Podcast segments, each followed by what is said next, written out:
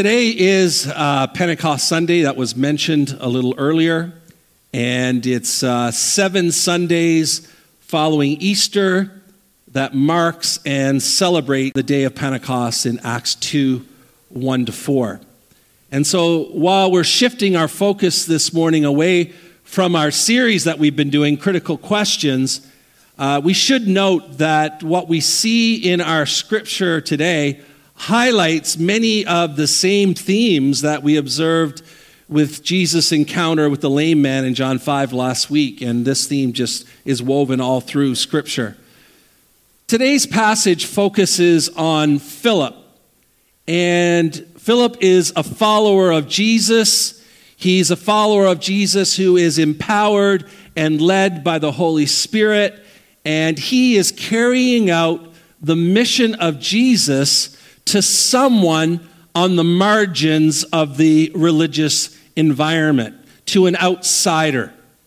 And while the Holy Spirit's work in the kingdom of God encompasses many, many areas, areas including salvation and sanctification, of making us in the image of Jesus, of, of the giving of personal gifts and corporate gifts and so on. The work of the Holy Spirit in the kingdom is so vast the focus of Pentecost Sunday for Pentecostals is the role of the Holy Spirit in empowering the followers of Jesus to carry out the mission that Jesus has given us to carry out.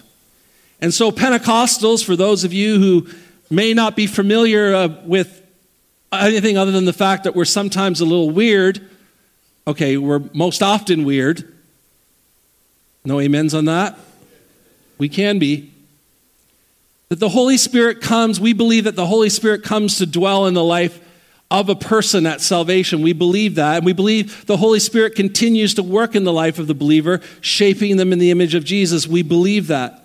But Pentecostals see the outpouring of the Holy Spirit on the day of Pentecost as a second experience after salvation for the purpose of power for witness, power to carry out the mission that Jesus called us to.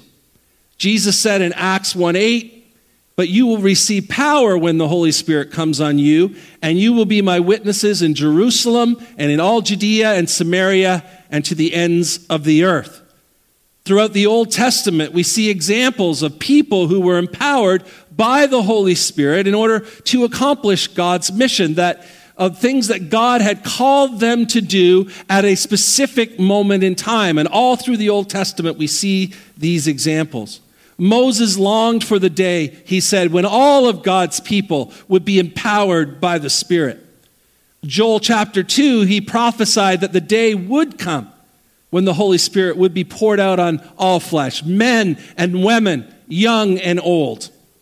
That this occurrence would mark Joel says, in the last days. The day is between the coming of the Messiah to earth and then the second return of the Messiah, the time in between. And so, what we see here in Acts chapter 2, verses 1 to 4, that we celebrate on Pentecost Sunday, is the fulfillment of that promise of the outpouring of the Spirit on all believers. Now, it's important for us to see that the empowering by the Holy Spirit leads to carrying out the mission of Jesus with the anointing of the Holy Spirit on our lives.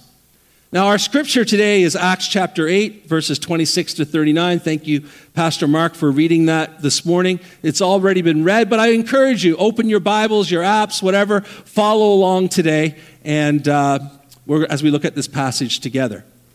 We're going to start by looking at uh, Philip. We're first introduced to Philip in Acts chapter 6. There's an issue in the young church. There are Greek Jews, which means there are those who were Greeks who converted to Judaism and then later became followers of Jesus. And then there were Hebrew Jews, of course, who grew up as Jews and were always Jews and then accepted Jesus as the Messiah. So both of these groups coexisted in the early church. And so they're in this congregation in Jerusalem. The Greek Jews felt that their widows and orphans were being treated sort of as second class citizens. They were being treated differently. They were overlooked by the church and they were given less care, in their opinion, than the Hebrew Jews. And this was primarily in terms of food in the feeding program that they had. And so the apostles, were told, had a meeting. And it's obvious because of the decision they made that they must have believed that this was actually happening because they decided that they would appoint seven people, which they called deacons, seven deacons, to oversee and be responsible for the fair distribution of food in the congregation. What this would do was make sure that the people were properly cared for, everyone equally cared for, but it would also make sure that they could continue to focus on their primary work, which was preaching and teaching, knowing that this important area was being looked after.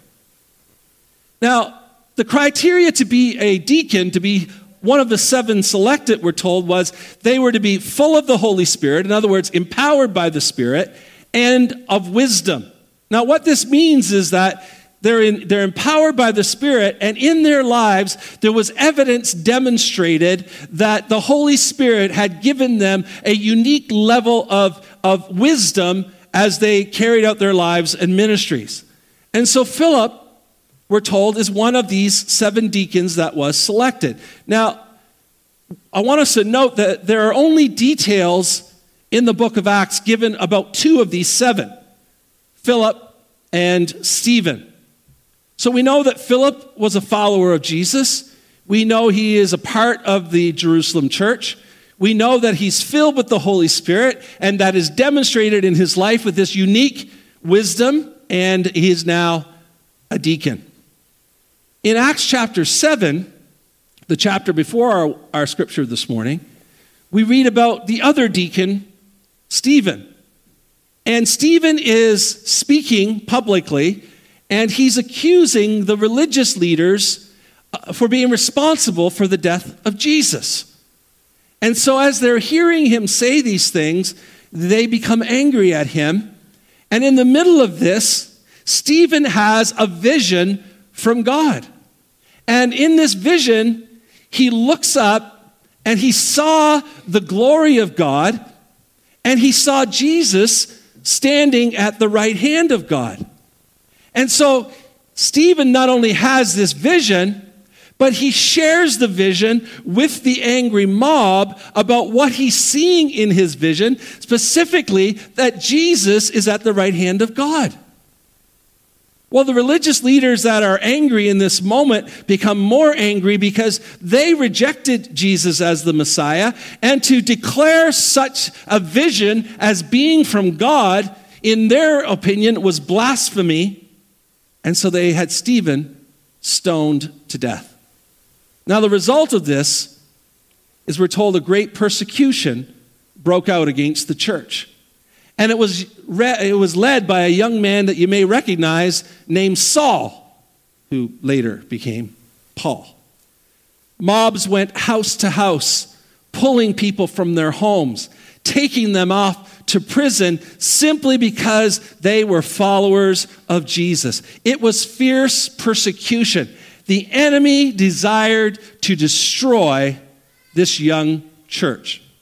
We're told as a result, the believers in Jerusalem dispersed to different areas, leaving only the disciples, the apostles, to remain in Jerusalem. The persecution led to further proclamation as these believers went to other areas that they would not have gone to otherwise. And so in Acts 1 8, as we've refer- referenced this morning, Jesus promised that they would have power to witness in Jerusalem, Judea, Samaria, and the ends of the earth. And now in Acts 1 8, because of this persecution, they are now pushed out into these areas. It was the point in the story that these things, that life became uncomfortable for the apostles for the early church. Because now the Holy Spirit was working in a way that they were being led to places and led to people that were outside of their comfort zone. Their beliefs, their theology, their practices were being pushed to the limit and challenged now as the Holy Spirit is leading them. And here's Philip, this deacon, this spiritual man in the church, one of seven who were selected. He finds himself in Samaria, of all places. The Samaritans were rejected. They were seen as unclean. They were to be avoided at all costs. And here's Philip being led by the Spirit to this restricted area. And he traveled from place to place, we're told, preaching the good news of Jesus. And the result is people were being saved, people were being healed, people were being delivered. Philip was leading a revival. Now, from there, in this little series, this section in Acts, we see that things got comfortable, and we're going to talk about it more with the eunuch.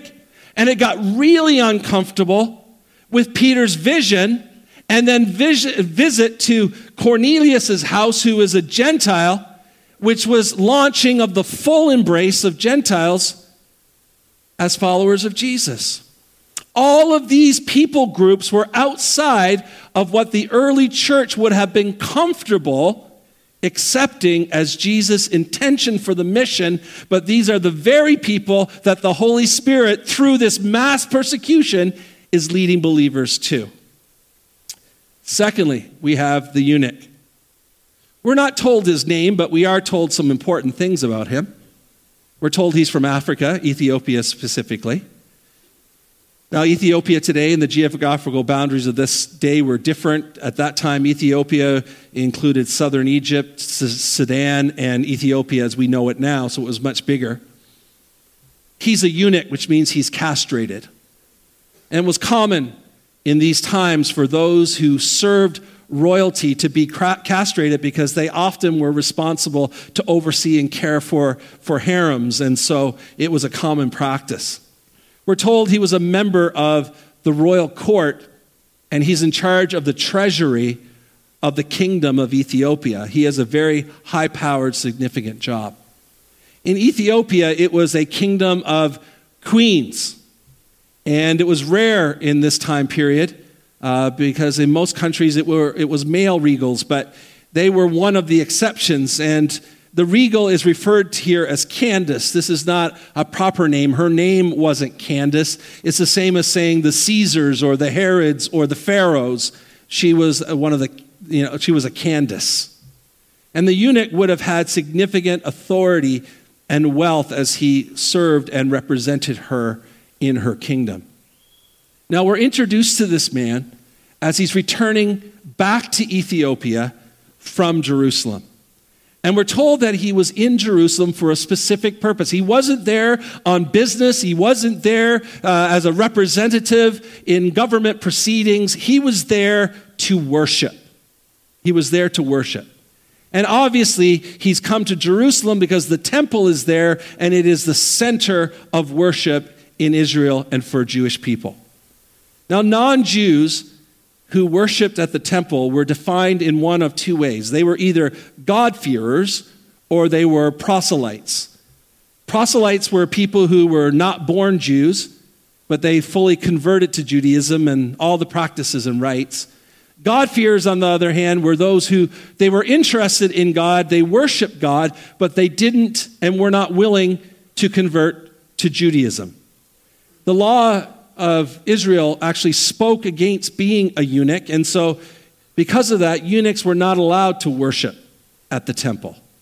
And so it appears that this man is a God-fearer because he's a eunuch and, uh, and because of his, his situation. And so, because of that, he would have been contained to at least the, the outer courts or perimeters, if at all, get close to uh, the temple. He would have to worship on the exterior, on the margins. He wouldn't have been permitted to worship with the other worshipers. Can you imagine that he traveled all that way, all the way from Ethiopia, only to be told, I'm sorry, but you're not allowed to have access to the worship area. You have to stay out here on the outside fringe. Well, not to be deterred, he set out for home with his own set of biblical scrolls. That in itself is significant because people, individuals, didn't own the scrolls. They belonged in the synagogues and in the temple, and only the richest of people could own them, and he has his own. And he's reading the book of Isaiah, and so he has these scrolls that are very expensive to buy, and he's, he's looking through these scrolls and reading them. What's important to note is that this man has limited knowledge about God. he has no knowledge about Jesus but he has an incredible hunger to be drawn to God and to worship God. The third is the Holy Spirit. Philip is having a great ministry. He's content with what's happening with, in Samaria. Who wouldn't be? I mean, he could go to district conference in a few weeks and brag about all the salvations, healings, and miracles and make the rest of us pastors look really bad. Common practice today.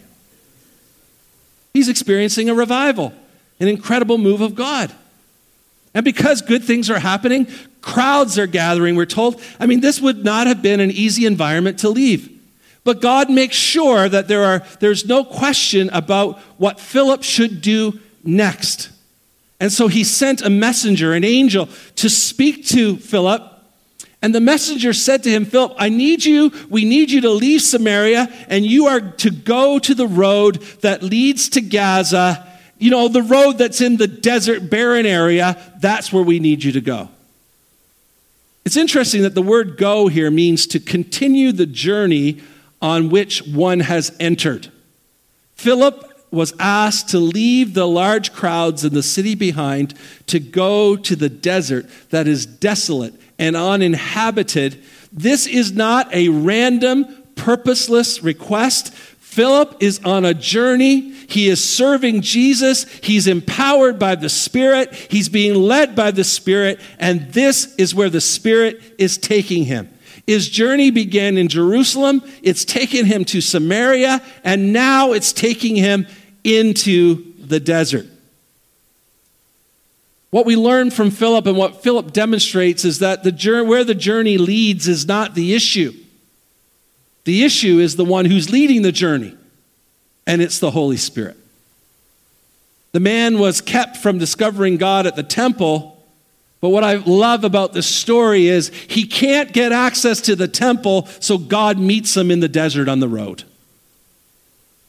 And immediately Philip left the crowds for the desert wilderness. Why? because God was asking and the Holy Spirit was leading. When Philip arrived, he saw a chariot traveling along the road, and it says that the Spirit prompted him, Stay near, Philip. In other words, what it means is glue yourself. Stay with them, stick with it. And so Philip did. And as he obeyed the Holy Spirit's prompting and he got close to the chariot, he could hear the man reading Isaiah 53 out loud because it was common in these times to read out loud. And so Philip responded to the Holy Spirit's leading in the moment and he asked him, he says, Do you understand what you're reading? And he said, No. How can I understand this if there's no one to explain it to me? I don't, I don't understand it. And he invited Philip into the chariot with him to explain to him what he'd been reading. And the Holy Spirit's timing was perfect. The man was reading Isaiah 53 about the one who suffers for the sin of others, not his own. The eunuch couldn't understand this. Who would do such a thing? Was it the prophet writing about himself?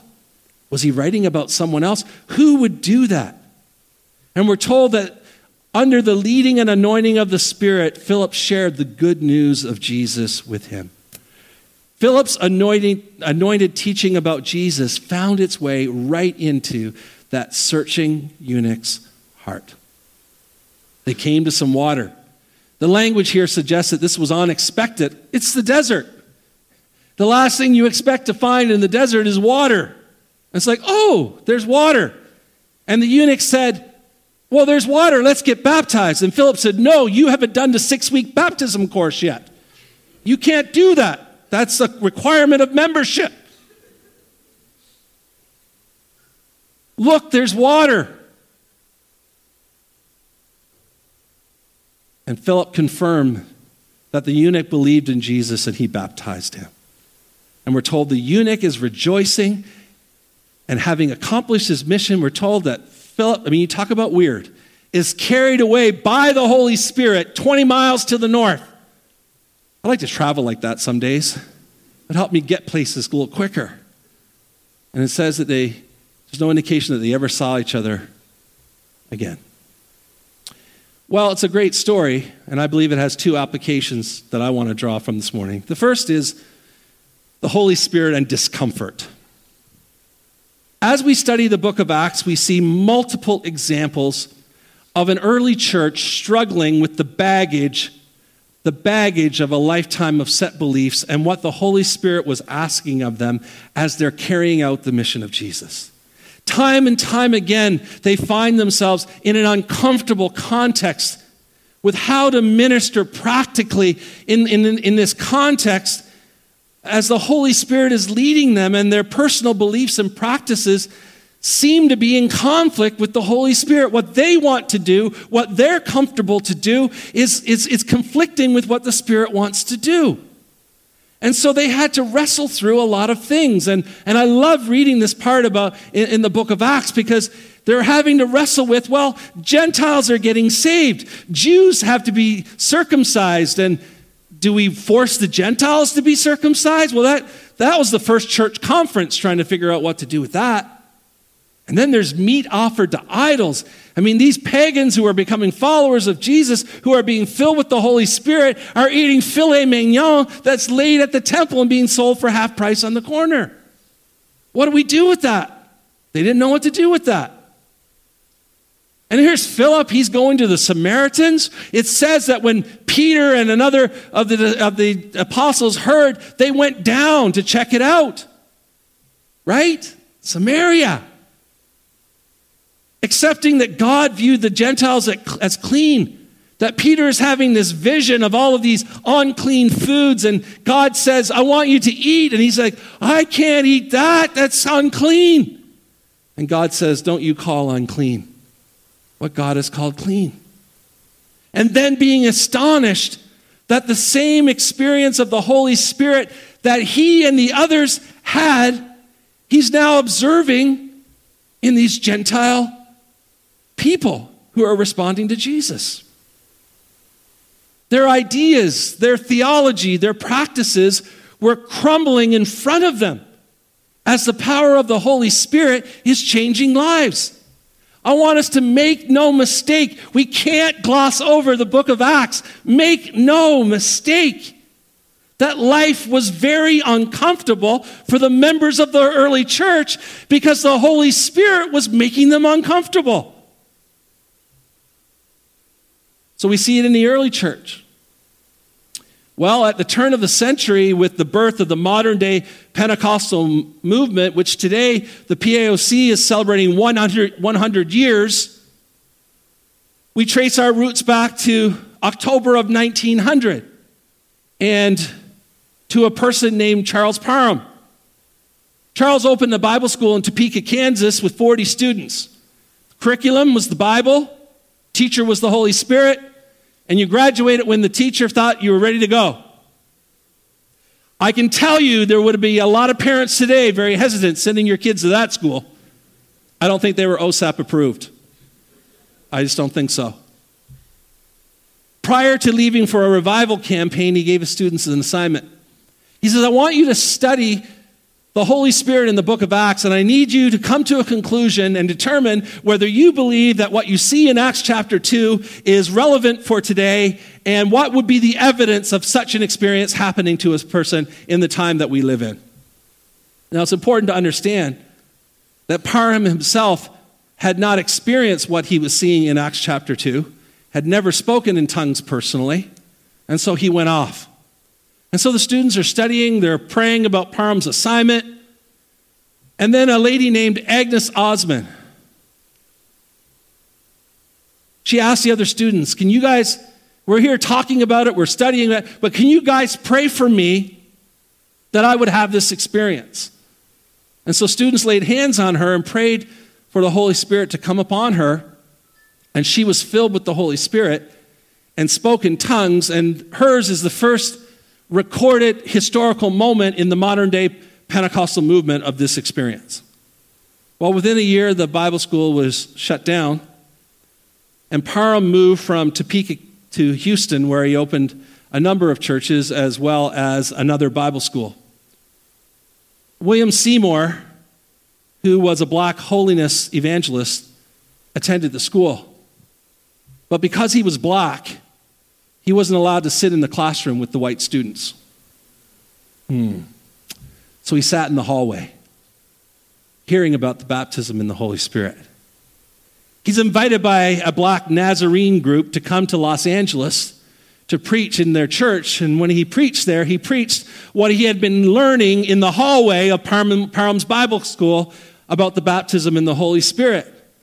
And the members of that church mostly were very uncomfortable with his preaching, and they, uh, they locked him, literally locked him out of the church. And so they moved their meetings to a home of some Baptists at 214 Bonnie Brae Street, where people were baptized with the Holy Spirit.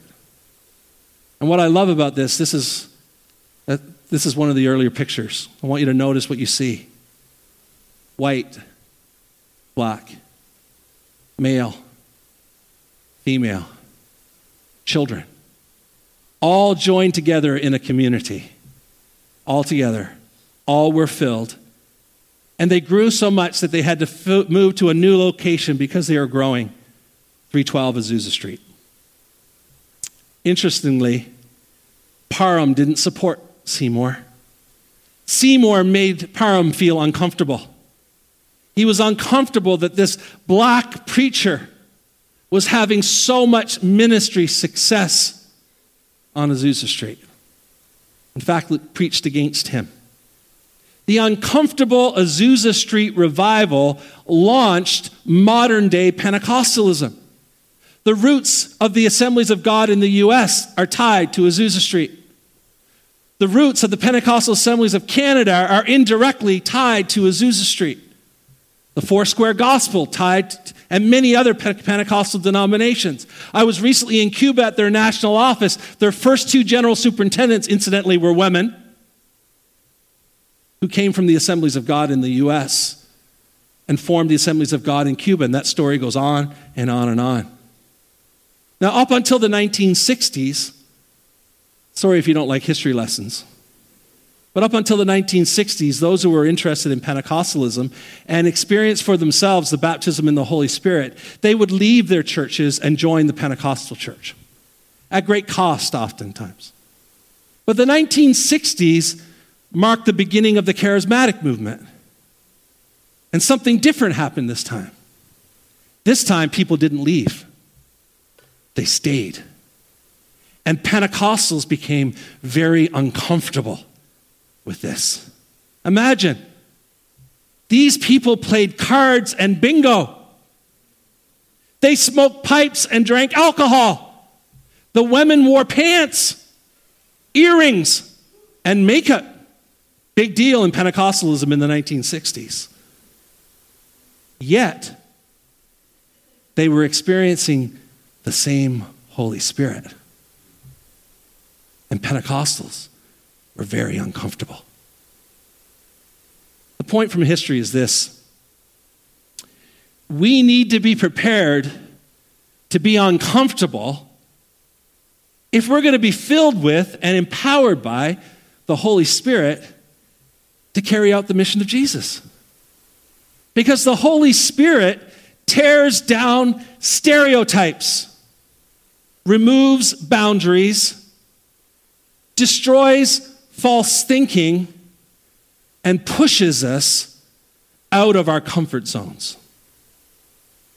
Jesus' ministry made religious people uncomfortable because he went places and engaged the very people they avoided. The Holy Spirit pushes our comfort level because he takes us places to engage with the very people that religious people avoid today. There's nothing new in history, folks. We're just repeating the same stuff over and over in a later generation. The point is this Prepare to become uncomfortable if you really want to experience the empowering and leading of the Holy Spirit in your life. I was thinking early this morning. Sometimes spirit empowered people are uncomfortable, not about what's happening in their own lives, but what's happening in the world around them.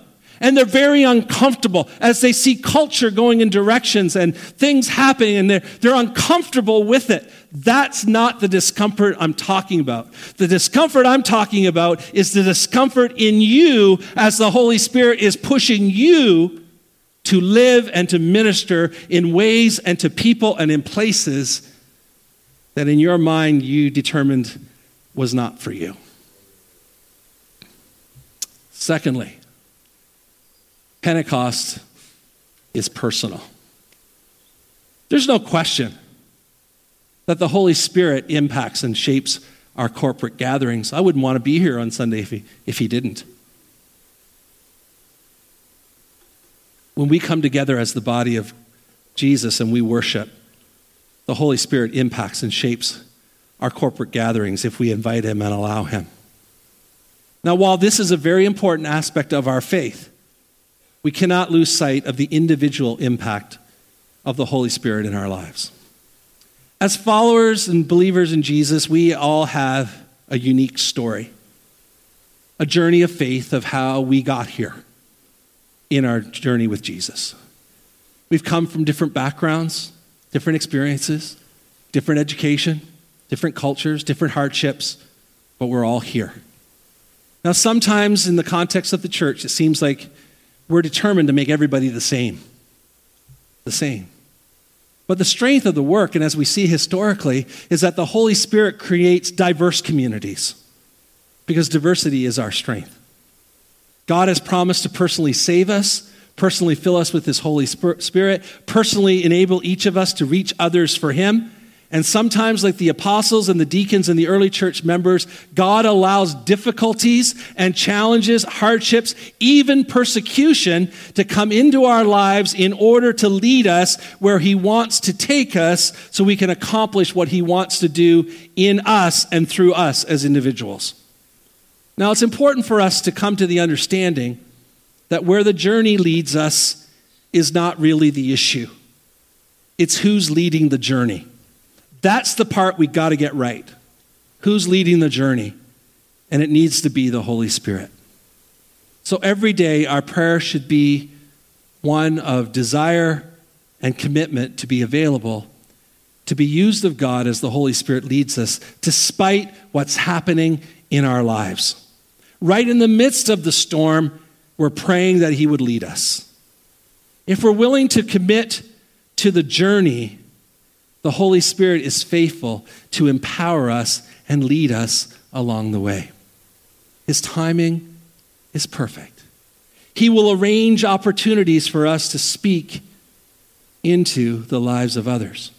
And as the Holy Spirit leads us to people, we should assume that God is already at work in that person's life before we meet them and seek to be led on how we should engage them. He'll show us what to do, He'll give us what to say. He'll direct us when to act and when to hold back because He knows exactly what's happening in the person. A few weeks ago, I was preaching a sermon on Sunday morning in a church in Cuba. It's the same sermon I preached here a few weeks earlier, yet I did it without the video with the swearing in it. And uh, I'm give some of you a moment for that. And I'm preaching this sermon, and I made a statement. I said, I'm, you know, I'm, I'm relentlessly trying to encourage these people and, uh, and, and, tell them that God is faithful and God keeps his promises and never give up. And God, God's going to do what God promised. You know, I'm, I'm doing this, and, and all of a sudden, I just feel prompted in that moment to share a personal story.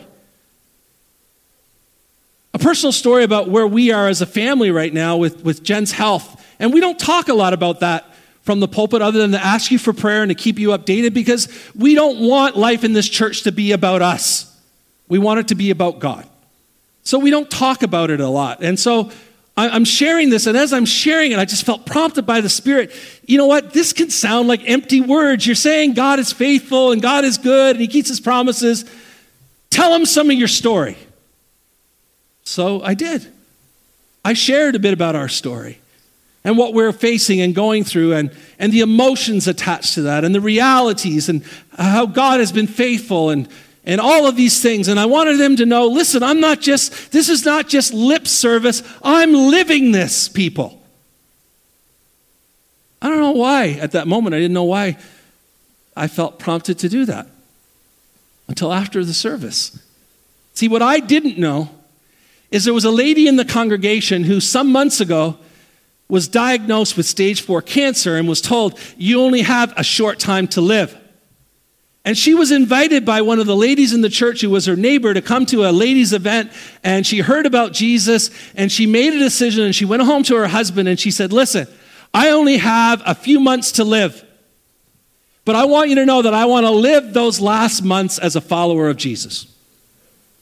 I want Jesus to be the priority in my life. So, what that means is, I'm going to go to church every Sunday. Now, I know that's not been a part of our lives. You don't believe, uh, you probably won't support that, but I just want you to know that I'm going to die, and I'm going to die knowing Jesus. And so he said, Okay. Well, what I didn't know is that he was in church that morning. I didn't know that.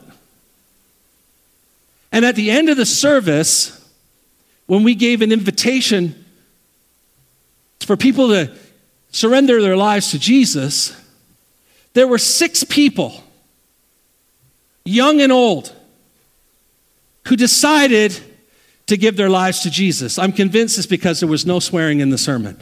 I, I just think that's what it was. Six people. But what I didn't know is that one of them was the husband. Why? I'll tell you why. He said, Until that man told that story, I thought I was the only person in the world that could relate to what, what it is like to have a wife who's dying of cancer. And when he shared his story, I realized I'm not alone. He gets it, he understands it, and he has faith in God, and I want that too. I didn't know he was there. I didn't even intend to tell the story. I didn't even intend to tell it this morning. He'll show us what to do. He'll give us what to say. He'll direct us when to act because he knows exactly what's happening in that person. Because most of the people that Jesus wants to reach are never going to be in this room. They're going to be on the go train and in the community and in your neighborhood and other places. And God is relentless to reach them through us as we're living out our lives. We could be the answer to someone's prayer. How many times have you, like me, said, God, my family won't listen, or they live 2,000 kilometers away or, or whatever. I need you to bring a stranger into their lives to accomplish what seems to not be accomplished. Well, there's a flip side to that prayer. It's you living your life. You don't know who that is that you're interacting with. You could be the answer to someone's prayer. Because Pentecost is personal. So often, one of the things that's happened in the Pentecostal context is that we've become so enamored with the emotion and the experience of the Holy Spirit that all we want to do is stay inside and have crazy things go on that make us feel better and then go out and try and survive a week till we get back. Any experience with the Holy Spirit that doesn't better equip you to live the mission is not a genuine, authentic move of the Spirit. I'm sorry. We don't need to spend days and hours praying for a move of God. We are the move of God. We're the move of God. This is the move of God. As people empowered by His Spirit live out their lives every day. Pentecost is personal. I'd like to invite our worship team to make their way back. On this Pentecost Sunday, we're reminded that the Holy Spirit desires to empower us so we can effectively live out the mission of Jesus. The Holy Spirit will lead us to people and places that will inevitably make us and others uncomfortable. Like, you know, I don't live in the dungeon. I know that my openness to where the Spirit wants to lead me these days makes a lot of people really uncomfortable. Confession, it kind of gives me a little joy too that people are. We must be prepared to become uncomfortable if we're going to live out the mission of Jesus. The Holy Spirit wants to lead each of us uniquely, not waiting for the church as a whole, but uniquely as individuals as we commit ourselves to be used of God to impact this world for Him, to live out kingdom life, to see lives miraculously changed. And you can bring your story. Because I'll tell you, the greatest asset that God has ever used in my life to touch anybody has never been all the years of theological training and how much I think I know and how many conferences I've attended. It's all the crap. That could technically be a swear word right there. All the crap that I've had to live out in my life has prepared me more to live the mission than all of the theological training and ministry experience put together. So if your life's been tough, you're especially gifted to be used of God. You're especially gifted to be used of God. Would you stand with me this morning? Our worship team is going to lead us. I'm going to invite our prayer team to come. You may be here this morning and you want prayer for whatever is on your heart this morning, I want you to know that we'll pray for you today. And I just pray that you would, in these few moments, use this place as a time to be quiet and hear the voice of the Spirit. Listen, I've been a Pentecostal for 53 years, plus womb time. We're loud people. In fact, we're really uncomfortable with quiet. If it goes quiet for a while, we feel the need to fill this, the air in the space. I jokingly say that Pentecostals are going to be really uncomfortable in heaven because I read in Revelation there was quiet for 30 minutes. I'm thinking Pentecostals wouldn't have been able to survive that. In these moments are moments where we can quiet our spirit and hear the voice of God and hear what God is saying. We sung about that earlier. Hearing the voice of God in our lives. He just might be saying something to us to make us really uncomfortable, to challenge our boundaries and our comfort zones, and to stretch us beyond and use us beyond what we could ever imagine. If that's what you want today, I encourage you to seek Him as our worship team leads us. Lord Jesus, take that declaration today as the sincerest desire of our hearts. We believe your word this morning that says, Surely goodness and mercy will follow me all the days of my life, and I will dwell in the house of the Lord forever. Surely your goodness will follow after me, will run after me, seek me out. Lord, you are good, and we declare your goodness this morning. And Lord, once again today we surrender afresh our lives to you. We surrender everything about us the good, painful. We surrender it all